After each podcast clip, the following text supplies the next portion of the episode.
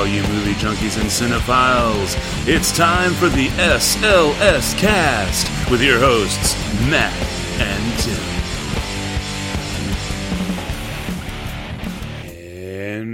Welcome, one and all, to episode 204 of the SLS Cast. Yes, ladies and gentlemen, this would be the single Wild Joker episode of the SLS Cast because it turns out that in a poker deck with a single Wild Joker, there are 204 hands that are at least as good as a straight flush.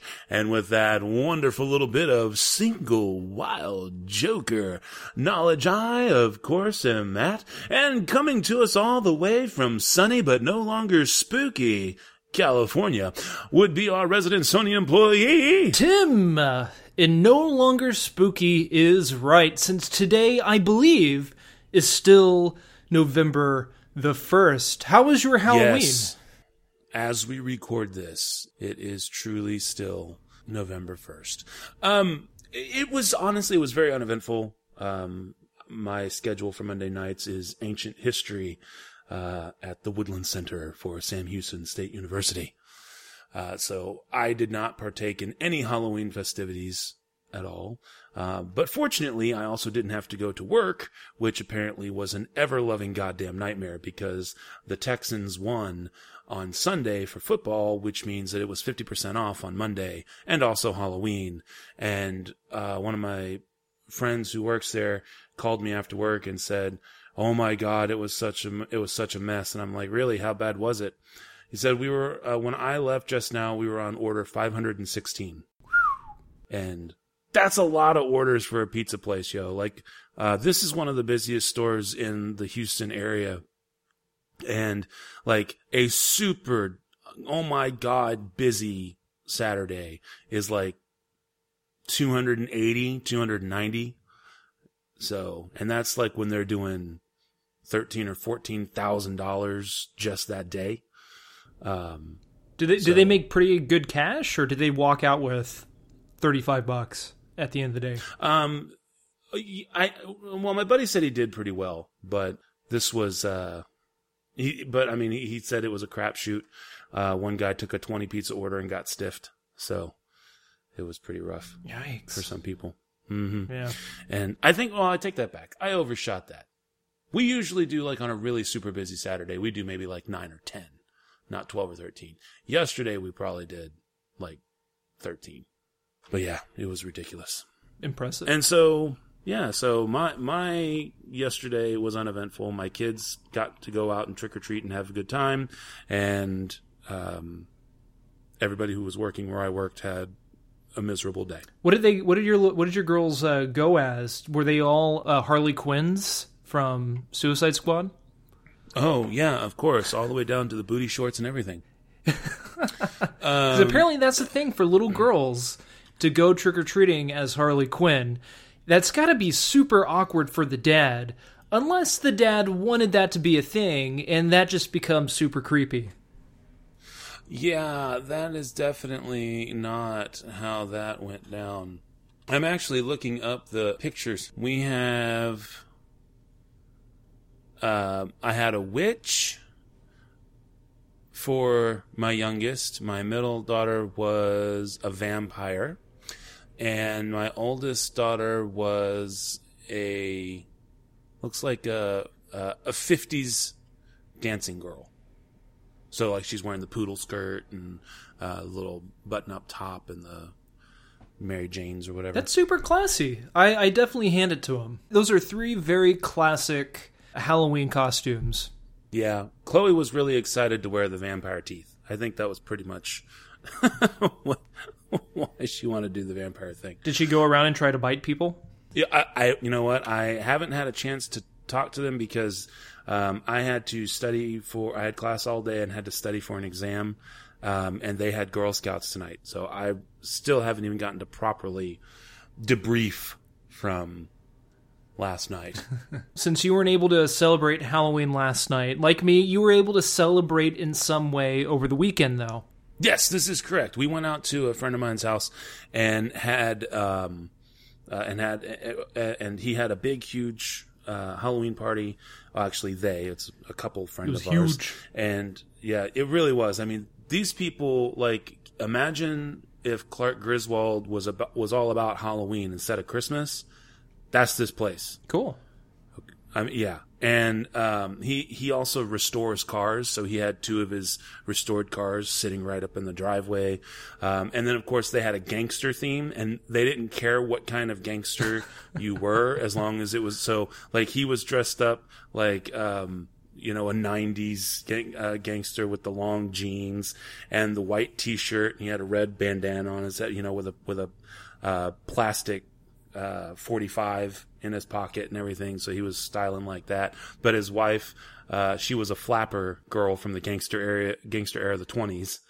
Um, and yeah, all these different kinds of people. And then of course you had people like me who didn't dress up, but I mean, it was everybody. People who Hey loved man, to dress you're up, gangster people- enough. you know. Oh yeah, that's right. Every time when you walk down the street, people walk on the other side of the street because they're afraid you might shiv them. Is, is that wait sh- shank shank 'em.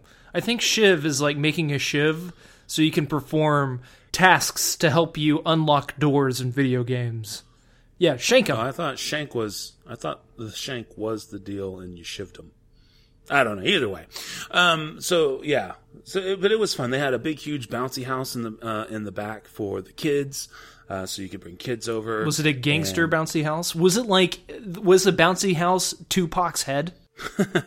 No, Um, was it the streets of Compton with needles everywhere? no, Oh. no. This is in Katy, so it was a very nice neighborhood and everything, and nice house and all that good stuff. But um, it was really cool because there was a whole bunch of um, people from across the street because apparently they know all the neighbors and stuff, and so they came over, and of course uh, they were dressed up like um, Easy and Ice Cube and stuff like that, and uh, one of them was dressed up like Freddy, one of them was dressed up like uh, uh, Jason uh, Voorhees, and so we got to talking and stuff, and um, I showed him a picture.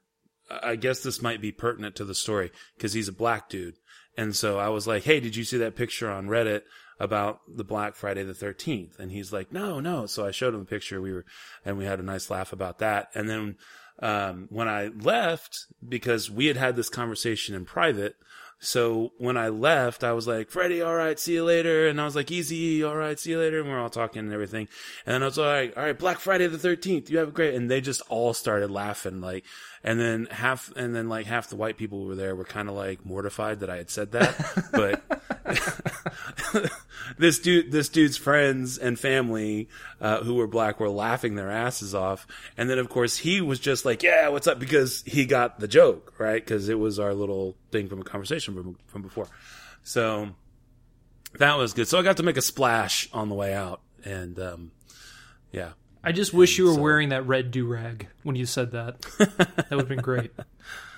But, uh, I ended up this year, uh, like last year, uh, on Saturday night, me and significant other, we went to Tarantino's New Beverly Theater and attended one of his all night movie macabres.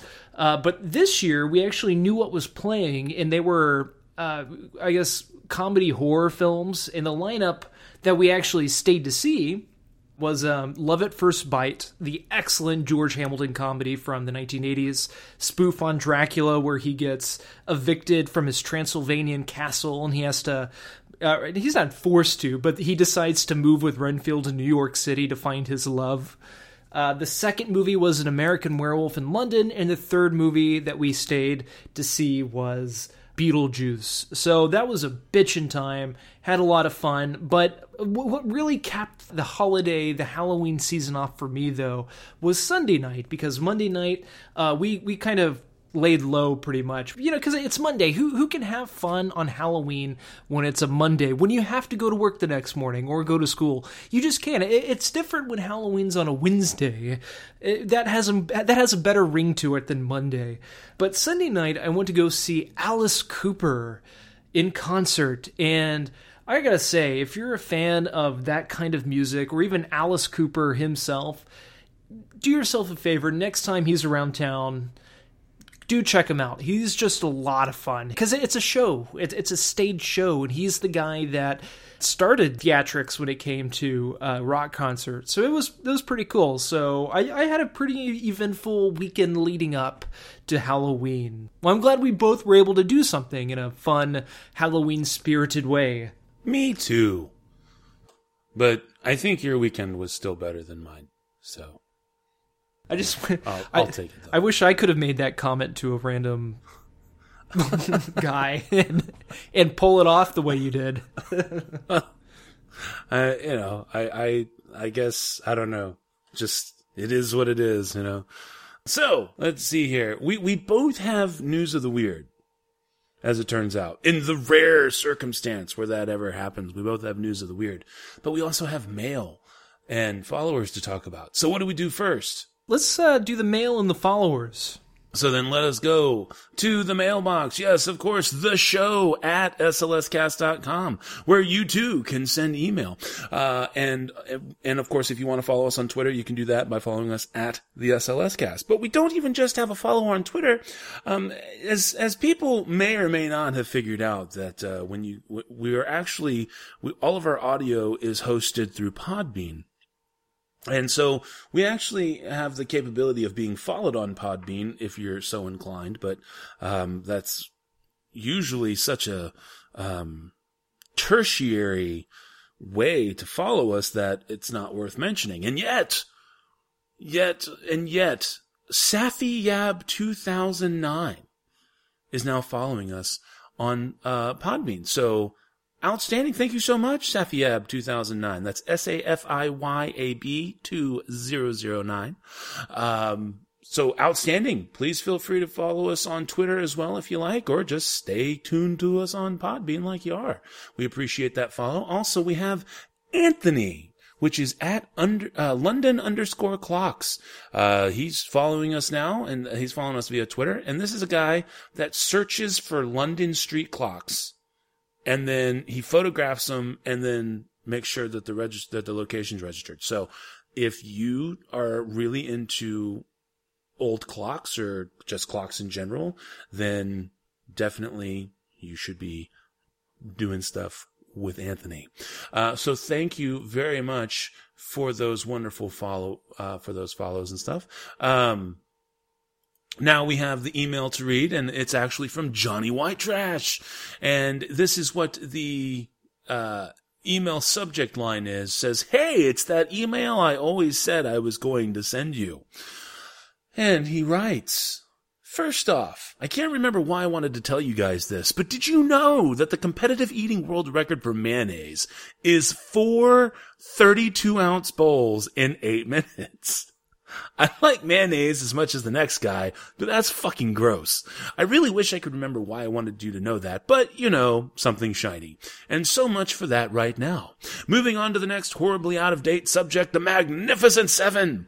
I don't know how to stop being so precious about the original. 1960 Magnificent Seven has been my all-time favorite western for as long as I can remember, and other than the fact that there were seven cowboys, the remake, nah, I can't call it a remake.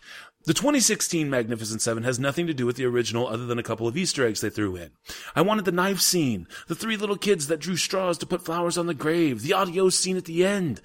Well, the knife scene was in the 2016 version, but might as well not have been. And you're probably thinking I hated the movie. I didn't. I thought it was an awesome modern western. I have no complaints about the movie other than when I had to roll my eyes at spoilers! Chris Pratt getting shot 23 times before blowing up the Gatling gun. I am buying this movie on Blu-ray when it comes out. I guess the whole point is, do you guys have any advice on how to quit being so precious about the original? Last thing, I just watched all the Saw movies getting ready for the new one getting released. Made plans to go see it this weekend, but I couldn't find it at my local theater or any theater in Canada. No matter how many times I looked at the release date of October 27th, 2017, I needed someone to point out that it is 2016 right now. And the whole point of that was I would like to suggest Saw as your 2017 Halloween series. Anyway, without making this email too much longer, I'm just going to say bye sent on my space phone. on his space phone? Johnny, are you in Yeah. space? Well, okay, so in terms of the Saw franchise, we more or less covered the Saw franchise in one in it was either last year or the year before for our uh, Hollywood squared? horror cast. right? Uh, no, we we covered it. Um, yeah, for three squared because we talked about our favorite uh, Saw franchise movies. Yeah, favorite horror franchise. So from 2013's Hollywood Horror Cast, our favorite horror franchises and our three favorite films within them, and we both picked. Because I went back and listened, uh, I, we both picked Saw, but we picked completely different movies in the Saw franchise. So we literally kind of covered the whole Saw franchise by accident. in one episode um, back in 2013. So I don't know that we'll go back to do each individual movie again. We might, we could, I suppose. But um, if you need to get your saw fixed that way, please go back and check out. Uh, let's see here. I will go back one more time and look that up for you. Episode 46. That would be episode 46 if you were interested. Yeah, long time ago, long time ago. Um, and okay, I would say in terms of the whole Magnificent Seven thing, um, I think that the, all of the things that you pointed out is exactly what makes 2016 so good, uh, in my opinion, because it doesn't try to reinvent the wheel. It simply brings everything up to date, which means that it gives those nods, it gives those winks and nods. It does a couple of the things that the original movie did and follows kind of a, a beat structure, but it doesn't do a shot for shot remake so that it can stand on its own two legs, which is something that I just so enjoyed about that movie. So I think the fact that you're being so precious about it shows that Magnificent Seven 2016 did its job, which means it's supposed to be its own movie, but not, not keep you from wanting to watch the 1960 version. And that's, and that's true whether or not you think that the 60 version is better or not. So, so I, I don't think you have to worry about being precious about it, as you so eloquently put it. Uh, any thoughts there, Tim? I think what you said is right. I can get behind that. Uh, if you enjoyed the movie, that's great. I mean, they they did something right. But I like that they didn't completely remake the original beat by beat. So I I mean, I too prefer the original, but I, I do like the the differences and the different avenues that the remake took. Exactly. And if you want to, and if you want an object lesson in why you don't do a shot for shot remake, um, go look at Psycho. I'm just, I mean, I'm just saying. Cause, uh, you know, well, maybe they just got bad actors and actresses and, um, bad director and other things too. But, um, as far as an object lesson. Yeah. Well, I mean, there's just no point because that was like a shot for shot remake. I mean, they actually took Hitchcock script and completely reshot Oh yeah, it. absolutely. And I mean, and and uh, bless their hearts, I get why they did it though, because again, we have too much of a problem in the world today with people not wanting to go back and watch old movies, and it's just a damn shame because. Um, that's why we get the remake trash because nobody, well, and, and please don't misunderstand. I, you guys know how much I loved Magnificent Seven. So I'm not saying that was a remake trash, but we get a lot of remake trash because people aren't willing to go back and watch the original movies. And so at least the thought process behind it was, okay, let's not change anything so that people will go see movies with stars who people know and want to go see today and yet can get that psycho experience. Um, so yeah, but, uh, maybe, maybe even in the light of that, maybe you shouldn't have picked a movie that um, it's so goddamn important that you don't know the ending when you go into it. Um, you know what I mean? So, anyways, all right. So, thank you very much for the mail, Johnny. I appreciate it, of course, as always. And how about some news of the weird, sir? Sounds good. I am actually going to forego my news of the weird due to time. What? No, no, no you may not. No, I would rather you do yours than me do mine. Are you kidding? No, we no. Yours is just way too goddamn good. okay, I can do this one pretty quick. All right, so I'm not going to do news of the weird then. Just just him. Ready? Go. via gizmodo.com. I'm, I'm not going to read the title of it right now, but this article is written by Michael Nunez, and it says this This surgery sounds like a total nightmare. According to a new Tokyo Medical University hospital report, a patient's fart during surgery apparently caused a fire that led to serious burns on her body. The fart fire incident originally occurred all the way back in April, but a report was just released on October 28th by a committee of, quote, outside experts, in quote, who looked at the case and determined there were no flammable materials in the operation room during surgery. According to Japanese newspaper the Asahi Shimbun. The patient, who was in her 30s, was receiving an operation at the Tokyo Medical University Hospital in the Shinjuku ward that involved using a laser to perform surgery. According to a report from the hospital, quote, when the patient's intestinal gas leaked into the space of the operation room, it ignited with the irradiation of the laser and the burning spread, eventually reaching the surgical drape and causing the fire, end quote. The committee also determined that the equipment used in the operation was functioning normally, so it couldn't possibly be to blame during this unfortunate incident. So, if you're ever in the situation where you need to undergo laser surgery, maybe try eating something light before the doctors put you under. End all quotes there, and the name of that article was Fart Blamed for Causing a Fire During Surgery at a Tokyo Hospital. Uh, again, written by Michael Nunez from Gizmodo.com. I must point out, though, it, you know, the, the, title of this article does use the word fart, but I will say, it, according to the Japanese newspaper who originally published this incident, used the same lingo. So it's kind of interesting how they don't even say the expulsion of gas because it doesn't have the same flame as fart blamed for surgery due to coming into contact with a laser. How, how about that, Matt? Eh, if you ever have to go through some kind of rec- uh, surgery near your anus with the use of a laser beam, will you now be a little freaked out by it? W- would you possibly go on a no bean diet for at least five months? Oh. um, I will say this. I will have somebody put a cork in there and then like duct tape that shit because there's no way that I'm going to let that happen to me.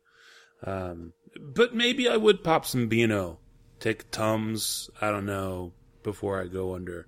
Cause that's just, you know, or, or maybe somebody should look into what the hell that woman was eating. that there was that much methane. And put it in big bold letters whenever you, you receive that brochure to like prep you for the next day. Stay away yeah, from possible this. side effects include burning the place down. oh, yeah, that's awesome. That was great. Woman farts and lights herself on fire in an OR. It's fantastic. All right. Uh, let's see here. Okay, well then let's go ahead and jump into some real news. What do you say? Sounds good. All right, folks. Here we go. It's the news.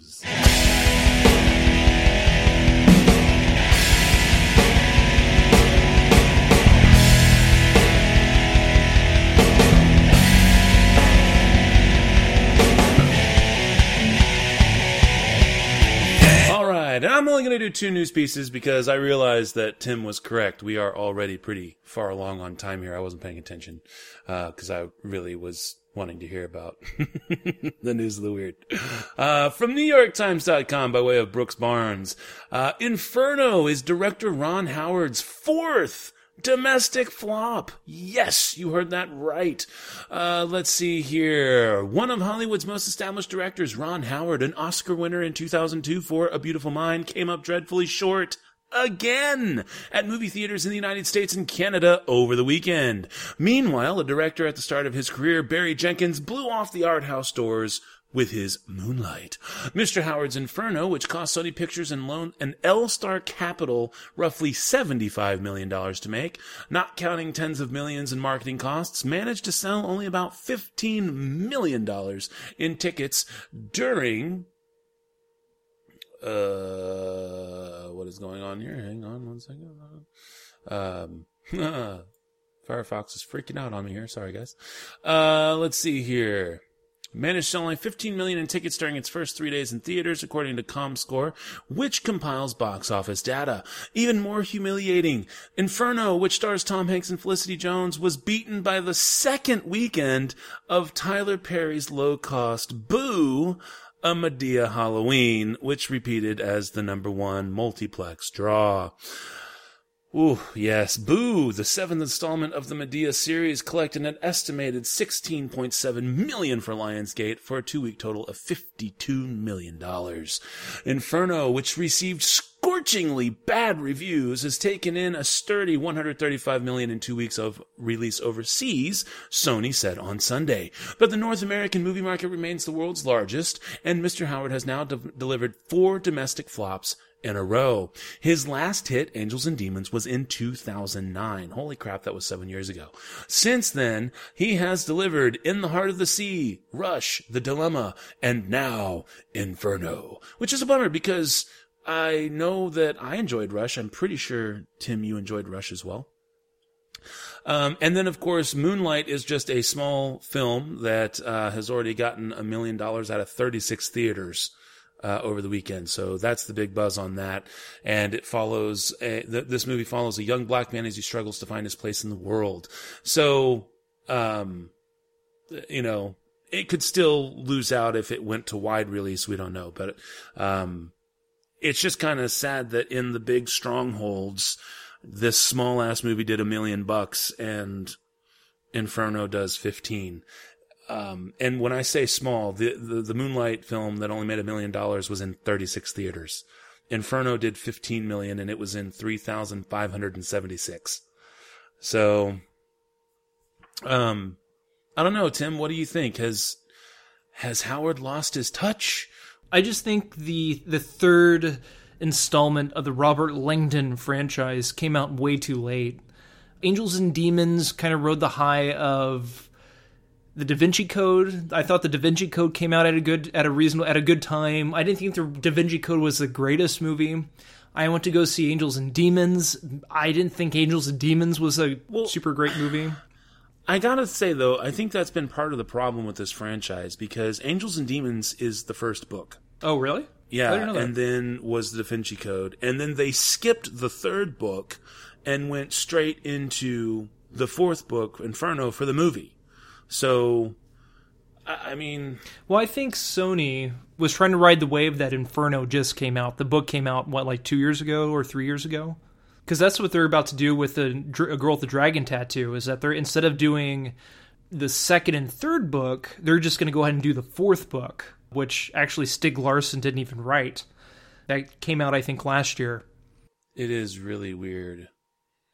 I just, yeah, I mean, I don't know. Before we get too far down this road, I, I just, I, I, I'm not sure why they're thinking that these movies are going to do as well as they are, especially coming so far down the road uh, from the Da Vinci Code, and especially so. releasing it on Halloween weekend. I mean, of course, Boo Madea's Halloween's going to do better because it's a Halloween themed movie coming out in a in a weekend or during a month when there are no other Halloween themed movies. So I think more people are gonna pay the eight nine bucks to go see that movie over Inferno, which is two hours and ten minutes, and uh, you know, and more likely they're not gonna have the thrill ride, I guess that they thought that they that they were gonna have with the first two movies. That probably just let them down. Yeah, I think that's a I think that is a very fair assessment. So, but I think it's fair to say that there's not going to be a fourth movie. I agree. All right, sir. What do you got for us? First up for me via Collider.com, Mel Gibson has an hour of footage from Braveheart that's never been seen. It turns out that he has an assembly cut that runs just over three hours and 45 minutes. The only issue keeping us from not actually seeing this cut is because there hasn't really been a demand for an even longer version. Uh, how long is Braveheart? Let me. Okay, so Braveheart is two hours and 58 minutes. Matt, would you want to see a three hour and 45 minute cut of Braveheart? Do, do yes. you even like Braveheart? Love it. Yes. Absolutely. I own it. You do own it? I do own it. Well, absolutely. And I said that the that that's just the assembly cut, and actually they uh, they cut the movie down even more to three hours and fifteen minutes. So more than likely, instead of actually us being able to see the three hour and forty five minute cut, we will more than likely be able to see the three hour and fifteen minute cut. But still, I mean that's a good thirty minutes of extra, possibly more mooning and more arrows heading towards that mooning. I just wanted to mention that to get, that out there. So if you, if you want to see an extended cut of Braveheart, get in touch with Paramount. You know, everybody we, we all know their phone numbers, right? Just just call Paramount and demand that special edition version of that movie my next bit of news here, Matt, I know you are familiar with this. I'm very interested in what you have to say about this via Thrillist.com. Netflix's CEO suggests hallucinogenic drug could replace TV and movies. This is written by Tony Maravich. And it says this with the recent rise of consumer virtual reality platforms, major hints of big things to come in the realm of augmented reality and the ever evolving gaming landscape. It's clear the future of entertainment is going to be spectacular thanks to technology. The CEO of Netflix, however, recently suggested the movies and TV shows we enjoy today might someday be replaced by something, well, pharma, uh, well, pharmacology well, pharmacological. oh God. Well. Pharmacological advanced hallucinogenic drugs. I got there eventually, folks. In a recent WSJD Live interview, Netflix CEO Reed Hastings speculated about the types of entertainment we'll consume instead of movies, TV shows, and other traditional media in the next in several decades, saying, quote, Is it VR? Is it gaming? Is it pharmacological? yes, pharmacological. you know, as in drugs. When asked to elaborate, Hastings joked that all you'll have to do is take a couple of pills to experience entertainment sometime in the near future, according to a report by Engadget.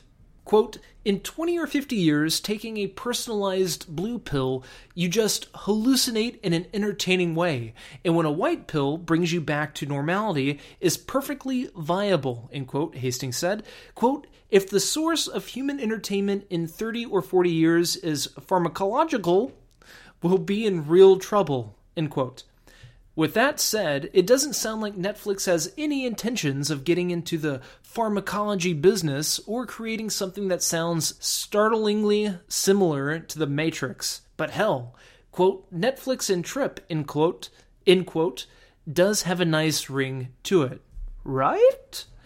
Matt, what do you, what do you think about this? I, I kind of find it funny how uh, the CEO, he just says that you just hallucinate in an entertaining way uh, when really, whenever you hallucinate, more unless you're tripping badly, you are hallucinating in a in an entertaining way. I think both of those kind of already go hand in hand.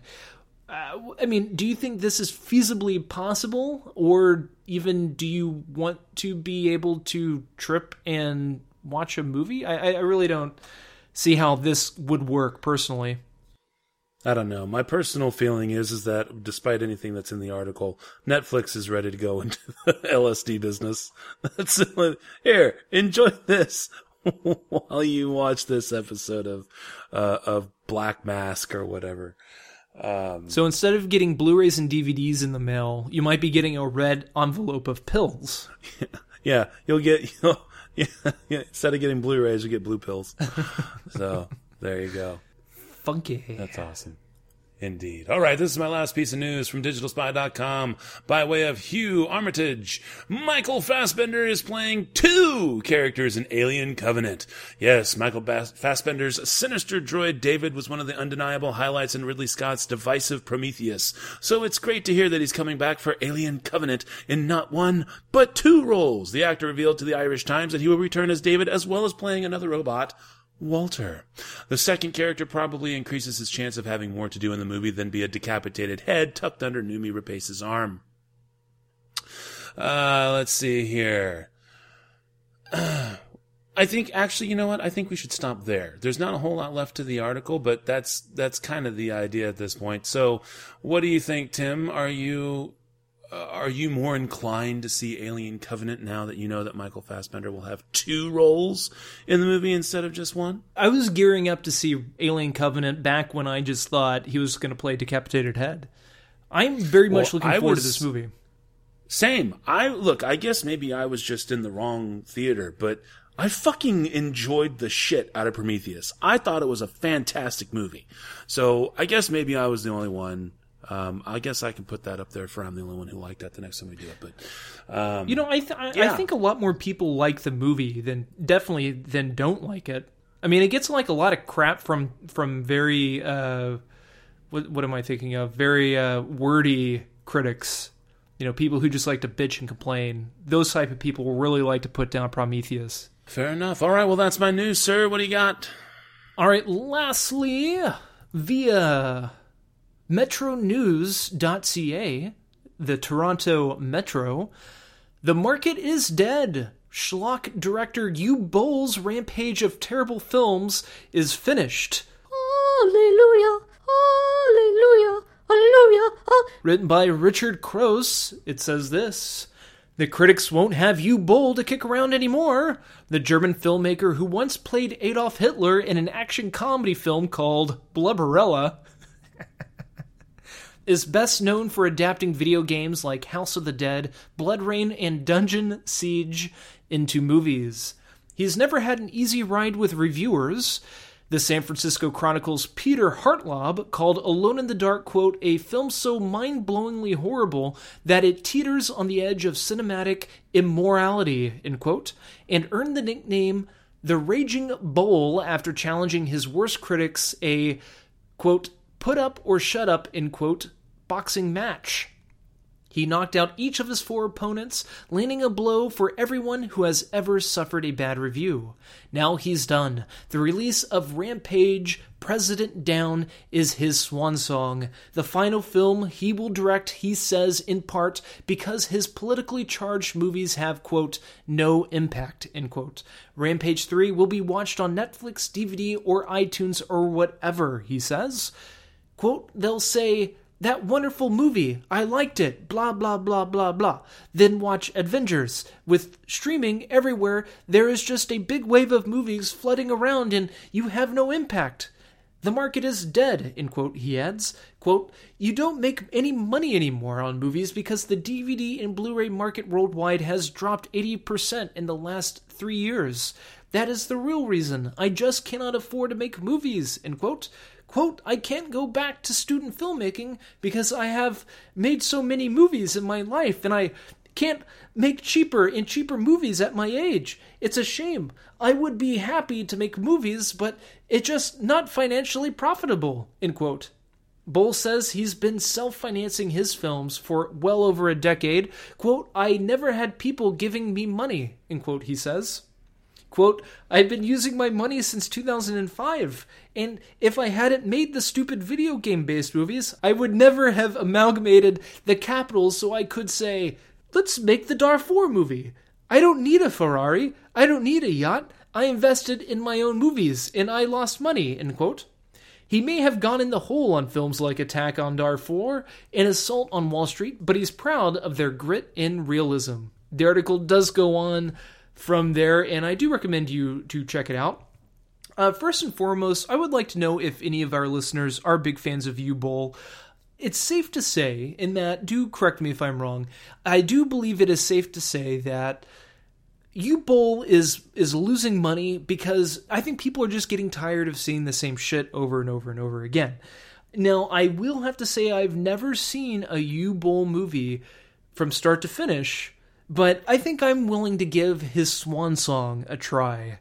Matt, what do you think? Do you have anything to say about this? No, thank God. About, this is about ten movies too late. So, um, that's that's pretty much all I have to say. It, it, he's he's a shitty director. I don't need to go into a boxing ring with him to know that he's a shitty director. And um, you know, he made whatever movies he's made. He's made whatever money he's going to make, and that's now he's retiring. M- it, and I hope that he finds whatever it is he's looking for in retirement. The Just end, shit. Just a bunch of shit. basically. Just look at his pants and he'll just find shit. All right, well, that brings us to the end of the movies, and uh, now we'll proceed to the Ultimate.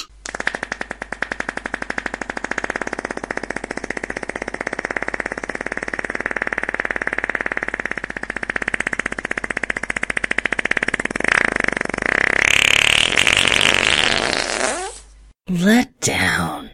Yes, and uh, this time on Ultimate Letdown, Tim and I have different films to talk about. Interestingly enough, though, they're from the same year. That that's kind of fun. That was an accident, but hey, a happy accident, as it were. Happy little accident. Just paint little happy little trees. Lazy little river. Um, and so mine is 1979's Star Trek, the motion picture. Now, I understand that this was this is uh, uh, uh, an ultimate letdown for quite a few people, but you have to understand that um, when I first finally got to watch this movie, it was 1990, and I had uh, really just gotten uh, back into Star Trek. Um, when I was really little, I watched the reruns of the original series. And by the time I was, say, 10, 11, I'd kind of fallen out of it. Um, wasn't really into the next gen at that point. Um, and let's face it, I mean, the first season did leave a lot to be desired. Okay. Um, and and so I had finally started getting back into it though, and was really excited. And we had just gotten uh, uh, the first few movies and everything, and so I'm like, cool. I'm gonna sit down and watch these bad boys uh, and knock them out. And so I sit down and I uh, prepare myself for Star Trek: The Motion Picture, and then I am saddened by the 132 minutes of, huh? Because it's just boring as fuck, yo. Uh, they tried way too hard on the special effects, and then they forgot that they needed to have an actual story to tell. Um, they they took something that could have been just an episode of Star Trek, um, and not even one of the better episodes of Star Trek, which would have been about 43 minutes at that time, uh, because, you know, they were shortening, as we all know, they've been shortening the amount of content in an hour long episode. I think we're down to like 41 minutes or something. Um, and instead of making it a 45 minute show or whatever, they made it two hours and fucking 12 minutes. No, thank you. I was just so disappointed. Uh, it literally took my stepdad coming back around and being like, "No, you really got to give the second one a chance. Please give the second one a chance." Um, and I was like, "I don't know, man. This is, man, this is, is like, no, I, I really think you'll like the second one. I really think you'll like the second one." So I was like, "All right." So thank God I stuck around and watched the second one because that's my favorite. That is my favorite of the original cast Star Trek movies. Star Trek II, Wrath of Khan. Holy fucking shitballs, that movie is amazing. And part of it is probably because of the massive goddamn drag that is Star Trek, the motion picture, which basically finds uh, the crew kind of reassembled on the now retrofitted, um, well, not retrofitted, basically just the completely remodeled, re- re- refab- refashioned uh, Enterprise, and they take it on a they take it on their big adventure to go find V'ger, uh, or Viger, or whatever the fuck its name was. So, yeah, it's not worth it. The bald chick was hot but creepy. Ultimate Letdown, 1979 Star Trek: The Motion Picture. What do you got there, Tim? She was hot but creepy. so, my film comes from 1979 as well. March 28th, 1979. On a budget of $300,000, it made a whopping $12 million. Over time, I believe. I don't think that's how much it actually made all in its uh, original run because it became a cult classic. Uh, it actually did re- pretty well when it did come out, but over time it became a cult classic, especially for its director Don Coscarelli, who went on to make four other films based on the same characters and the story. Uh, the film is, of course, Phantasm. It's loved by many, hated by many. but mainly loved. I mean, really, if you go on any message boards, uh, read any reviews, if they're not at all uh, loving the movie, they are at least commending the film on how well it was made and the good intentions uh, that the director had for the film. Uh, the director, I, I, call him Corsicelli, but it's Don Coscarelli. He was, I think, 25 when he made this movie, and they just made they just released the fifth one, Phantasm Ravager, uh, this year. So he's he's been building the story or telling this story for well over 79, let's see, 7, 8, 9, 10, 11, for nearly 40 years now. So, of course, there is a following there because he has to make some money. In fact, other than directing all of these movies, he directed Bubba Ho-Tep uh, in 2002. John dies at the end in 2012, and that's pretty much it. Oh, Survival Quest from 1990, 1988. But other than those films, he's just mainly been working on Phantasm movies. Uh, the second one came out in 88, the third one 94, the fourth one 98, and then, of course, uh, Ravager this past year, which he only uh, wrote the last one. Uh, Phantasm is not necessarily a complicated film to follow. Uh, it's just incredibly slow, and I just want to make sure I get everything right. So I'm, I'm going to read you the the opening paragraph via Wikipedia as to what the film is about. Phantasm is a 1979 American horror film directed, written, photographed, co-produced, and edited by Don Coscarelli. It introduces the tall man, played by Angus Scrimm, a supernatural and malevolent undertaker who turns the dead into dwarf zombies to do his bidding and take over the world. He is opposed by a young boy, Mike, played by Michael Baldwin, who tries to convince his older brother, Jody, played by Bill Thornbury, and family friend Reggie, played by Reggie Bannister, of the threat. And that's pretty much it. The movie, again, is slow moving. I've been hearing about this movie for many, many years. I tried watching this back in, I think, 2008 for the first time, and I think I fell asleep within the first five minutes. Really didn't think it was the movie's fault. I just think maybe I was just tired. So I thought in the month of October, I'm going to give this and the whole franchise a shot since the new one just came out. So I sat down to watch Phantasm. It took me about three days to watch it and need I say more? Uh, the movie definitely is a labor of love. I believe it was Roger Ebert who said in his review that it's not a good movie, it's slow, but he cannot help to admit that it is a labor of love and that it's shot expertly and skillfully and that there is good talent behind it. It's just not a strong story and it's not even particularly scary. The movie did, however, just to show you how big of a fan base it does have. Um, the movie did go on to inspire Supernatural, the TV show Supernatural, A Nightmare on Elm Street, and One Dark Night. Also, the character of the tall man influenced the character of the slender man due to the clothing, which, of course, since he's an undertaker, he's wearing the black suit and he's tall and not really slender, but he's tall enough to be super ominous and creepy. Usually walks pretty slow and he just watches you from afar. So the movie does have its following. The critics really just didn't care too much for these films, and that is why I find that Phantasm to me is an ultimate letdown. Yeah, I can see why people like it. The end. So our picks were uh, Star Trek: The Motion Picture and Phantasm. Also, uh, both of these from 1979. And uh, next week, we're going to be revisiting a three squared that we did about a year ago this time, uh, which was Forgotten Actors with three examples of their work. Only this time, because we left it open, we're going to do Forgotten Actresses with three examples of their work. So these are act- these are going to be actresses who um, have faded from the public consciousness for one reason or another. Maybe they did bad things, or maybe they had a really good career at first, but it just fell off, or maybe they've just they just just retired quietly when they felt that they were done. So, uh, that's what we'll be doing for our bonus episode for next week. It'll be a nice three squared that uh, I think we'll be looking forward to. And without further ado, I believe it is now time for the movies. Is it not, sir? Yes, sir. All right then, folks, here we go. It's the movies.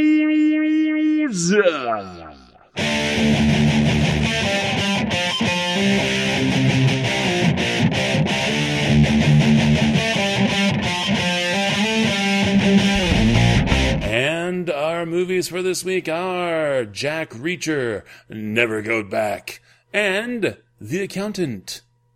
Uh, where, which one would you like to do first, sir? How about your favorite movie of 2016, Jack Reacher? Jack Sphincter. I, I, I never could. I you know what bothers me most about this movie is What's that? Is that it sounds like his name is Ja and his last name is Creature.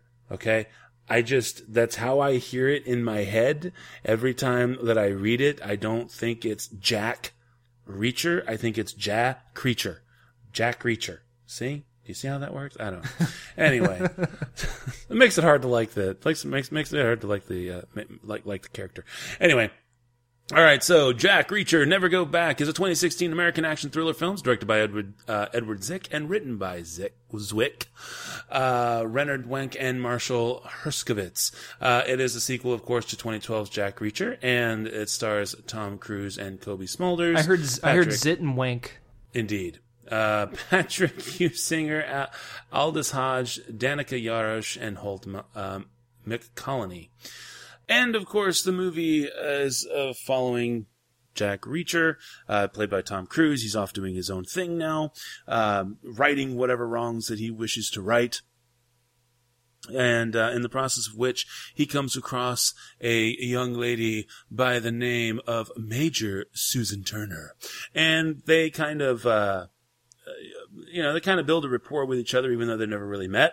He decides to go and meet her, at which, uh, which point he finds out that she's been arrested for espionage, and he knows that that's just bullshit. So he decides to figure out what's going on, and it turns out that there's a big old conspiracy again, and he's off to figure it out. And on a side note, he might be a dad. Here's the thing about this movie. It's not that it's a bad movie. It's got quite a few things to, to like about it. Um, the action is solid.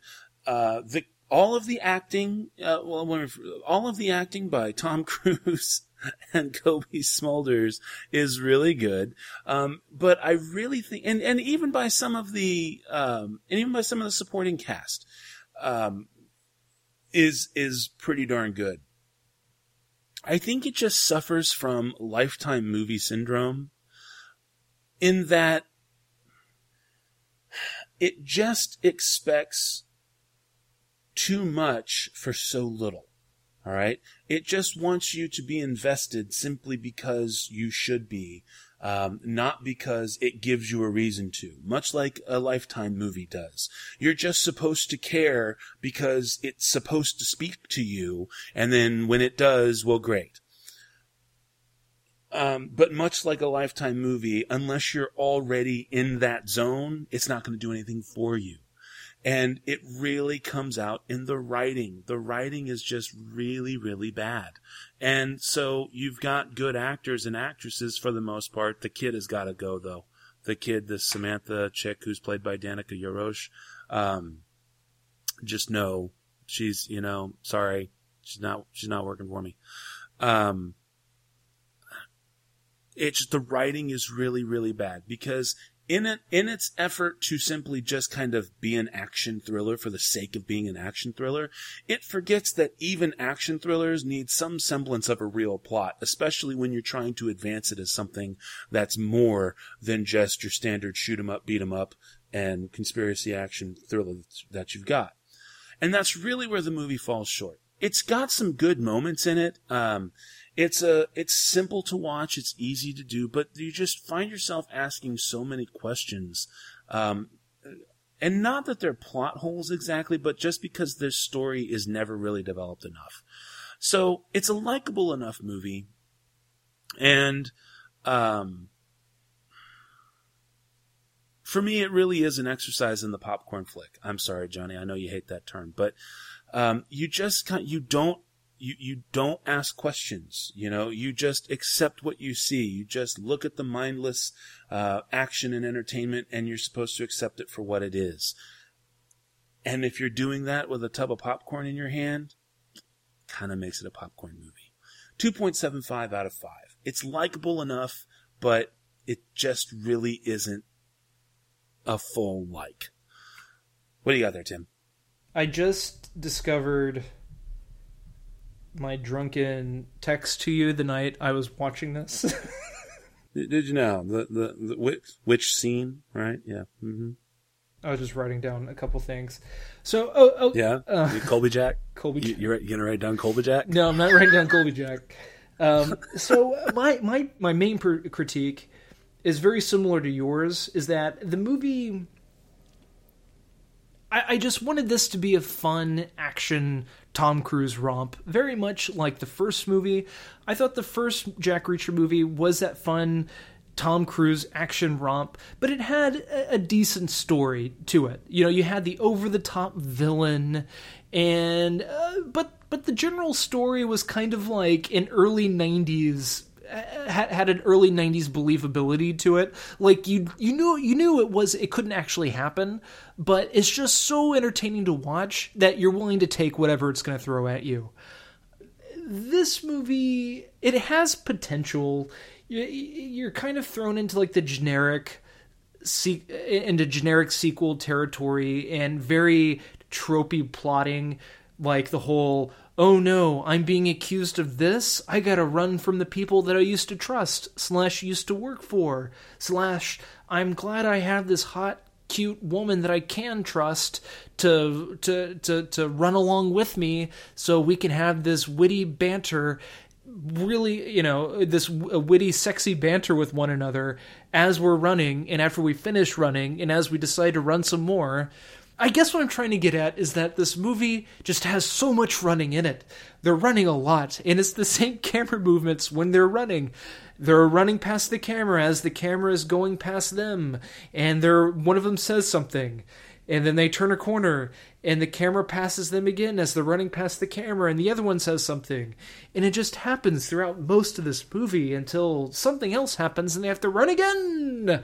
It's the great jack reacher marathon throughout through new uh what fucking city are they in? Washington? Throughout washington dc but I think what really bogs this movie down, other than the running and other than the tropey narrative, is the daughter stuff, the dumb daughter stuff is what I wrote down. You throw in this girl who you think you're going to get rid of her pretty quick until you realize, oh no, she might be his daughter. Oh no, she serves a purpose because they can't get rid of her. And oh no, something is missing from Jack Reacher. His character's missing something. He needs a family. We need to explore his family. So, of course, once you realize that this girl is snippy, this girl has banter, and no, this girl, this girl's not going anywhere. This is possibly his missing link. So, of course, she's going to stick around for a period of time. That's what I just don't like. That's what bugged me so much is that this movie, this type of movie, doesn't need anything like that. We don't need a family drama. Not necessarily saying that this is a family drama, but once you incorporate something like this, especially with the girl who's not, and you know, I don't mean to sound mean or anything, who's not the strongest actor, it could very well be the character and the writer's fault once you throw that into the mix, the movie ceases to go anywhere else because now we have to figure out who this girl is. What is how's this girl tied to the story? Why does he care so much about this girl? Why you know, and why is she being set up the way she's being set up? It just really goes nowhere after that. Uh, when it comes to the entertainment department, I just didn't care for this movie. Two out of five for me I just every role I felt was miscast, right up to Tom Cruise. I thought this was the roughest he has looked in any movie. Uh, this is even after Rogue Nation, which I thought he looked a little rough, uh, rough around the ears in Rogue, in Rogue Nation. He definitely looks more out of place, displaced in this film. We just got to move on from Jack Reacher. Two out of five for me. And fair enough. Yeah, I, I like I like I said when we were texting about it. I think that um, Tom Cruise has just hit the age wall. Um, and it's not that he should never do action again. I just think he needs to stop doing exclusively action. I think if there's stuff that has, um, like honestly, like what what we're about to talk about, like the accountant, um, that that's a nice blend of um, true action moments with um, pacing and other kinds of actiony things, you know, some gun shooting and, and what have you, that doesn't involve you having to be actiony all the goddamn time. So, anyways, all right. So that leaves us with 2016's The Accountant, an American drama thriller film directed by Gavin O'Connor, and it's written by Bill Dubuque or Dubuque, uh, and starting and starring starting starring Ben Affleck, Anna Kendrick, J.K. Simmons, Jon Bernthal, Jeffrey Tambor, and John Lithgow. Um, so the film follows an autistic dude who grows up to be a certified public accountant that basically uncooks the books for the most dangerous people in the world, uh, and yet somehow manages to survive. And uh, this is it's kind of a two pronged approach. He goes after he's actually trying to take on a legitimate client. Um, to kind of take it easy for a bit and lay low, but at the same time, he's being tracked by the Treasury, while at the same time, it turns out that this uh, wonderful company that he's been working for is not all that it seems. A few things to say about this movie. One, I, uh, Jon Bernthal is kind of turning into um, Jason Statham at this point. Homeboy just plays the same goddamn character every fucking time. You know what? That's okay. I I like him, and it it just I feel kind of bad because he's never going to get any range. So um, maybe he's accepted that, and that's okay. Um, but it would be nice just once to see if he could do something different. Um, the movie in and of itself is a very solid effort. Uh, it, has got a lot of good things going for it. I actually went and saw it in theater, and when I did, I was surprised. Um, it was almost full. Uh, it was a smaller theater, um, but still, even for a smaller theater, three weeks in, I was really impressed uh, that it was almost that that it really was almost full. I want to say there's like maybe five or six seats that weren't taken, so that's pretty cool. I, I really thought that all of the performances were really well done. The only problem with this movie is that uh, in it, it really does uh, play it by the numbers. It's very, very safe in its execution, which, much like uh, the uninvited from last week, makes it incredibly predictable. And you know what? Sometimes that's okay. Sometimes you just you don't you don't need to have that. And when you don't need to have that is when you've got good writing overall in terms of the physical dialogue. Again, because the story is too predictable, but the physical dialogue was good. Um, the interjections of humor um, were very good. Of course, the idea that someone who was autistic that could be able to do the things that Ben Affleck was doing was great. I also like Ben Affleck in in this particular role. I think he did a good job. He wasn't hamming it up. Uh, he I didn't think it was uh, it was overdone or overplayed, which is good. And um, you know, and, and, and I was joking with Tim a little bit about this before the show, but I also kind of thought this was his way of saying, see Ben Affleck, or Ben Affleck's going, see Matt Damon, I can do, I can do thrillers too. Screw you and your, and, and, and your Bourne Identity.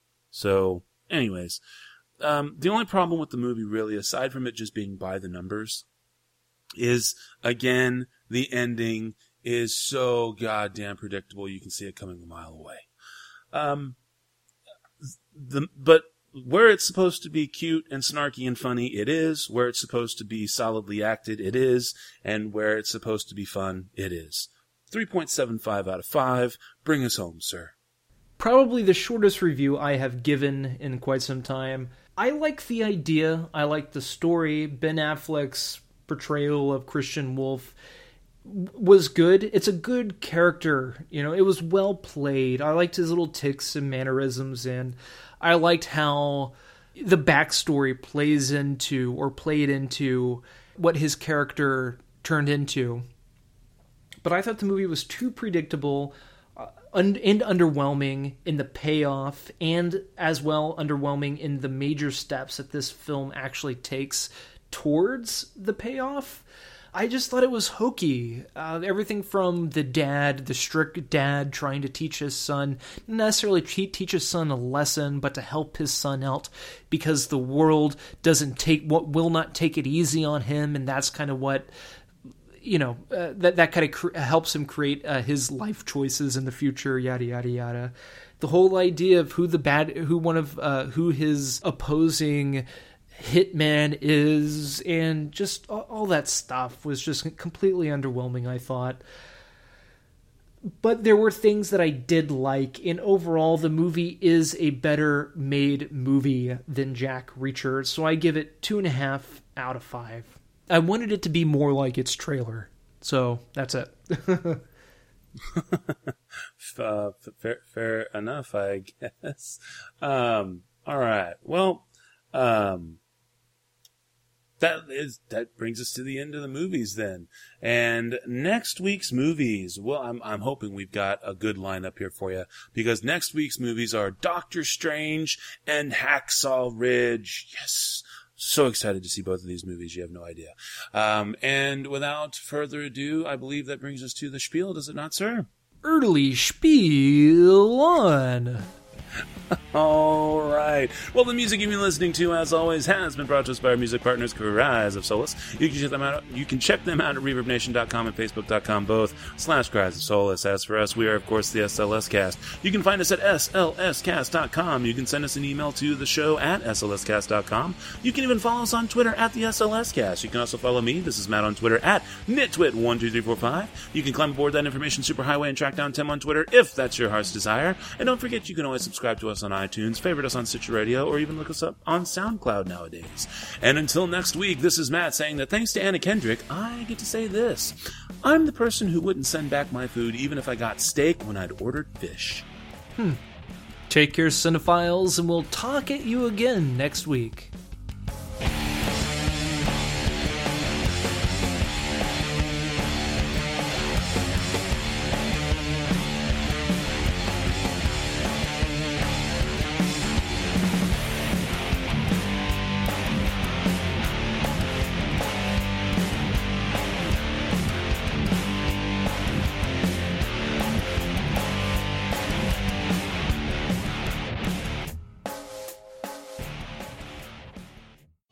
Thanks again for listening to the SLS Cast with your hosts, Matt and Tim. You can find us over at slscast.com. You can also follow us on Twitter at the SLS Cast. You can send us an email to the show at slscast.com. And of course, you can always subscribe to us on iTunes and or favorite us on Stitcher Radio. Thanks again for listening.